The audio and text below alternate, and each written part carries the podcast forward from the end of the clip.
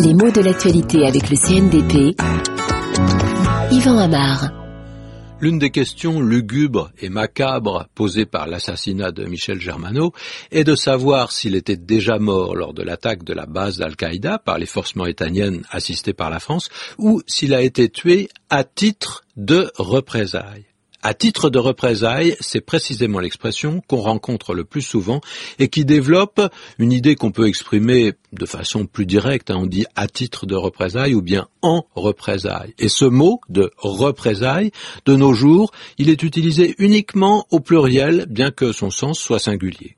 Et il exprime l'idée d'une réponse à une action qu'on juge contraire euh, à la loi, au règlement, euh, à l'usage international. Et pour ne pas être en reste, on va opérer une action violente, souvent tout aussi illégale que celle que l'on prétend condamner, qui se présente comme symétrique de la précédente. Alors, d'une certaine façon, c'est comme si ces représailles étaient légitimées par ce qui s'est passé auparavant et celui qui exerce des représailles, c'est comme s'il s'affranchissait des lois en raison de cette euh, chronologie. chronologie. Si c'est une réponse, euh, c'est comme si on pouvait tous se permettre. Alors, est-ce qu'il s'agit de légitime défense? Non, pas exactement, parce que les représailles ne sont pas censées parer un coup. On ne se défend pas à proprement parler.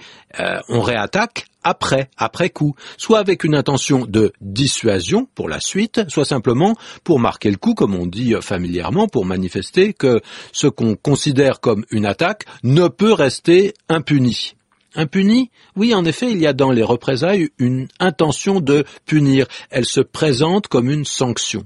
Alors, est-ce qu'on peut dire que c'est une vengeance? Là encore, les deux mots représailles et vengeance ne se situent pas sur le même plan. Représailles, c'est d'abord un mot qui appartient à la diplomatie, même si quand on en est aux représailles, la limite diplomatique est dépassée. Hein. Et le terme s'applique quand il est question de relations d'État à État le plus souvent, même s'il peut être utilisé par extension. Hein. Alors que la vengeance, c'est un côté beaucoup plus personnel. Hein. Une personne doit se venger à la rigueur une famille, un clan, mais les représailles présentent également un aspect plus tactique, plus stratégique que la vengeance.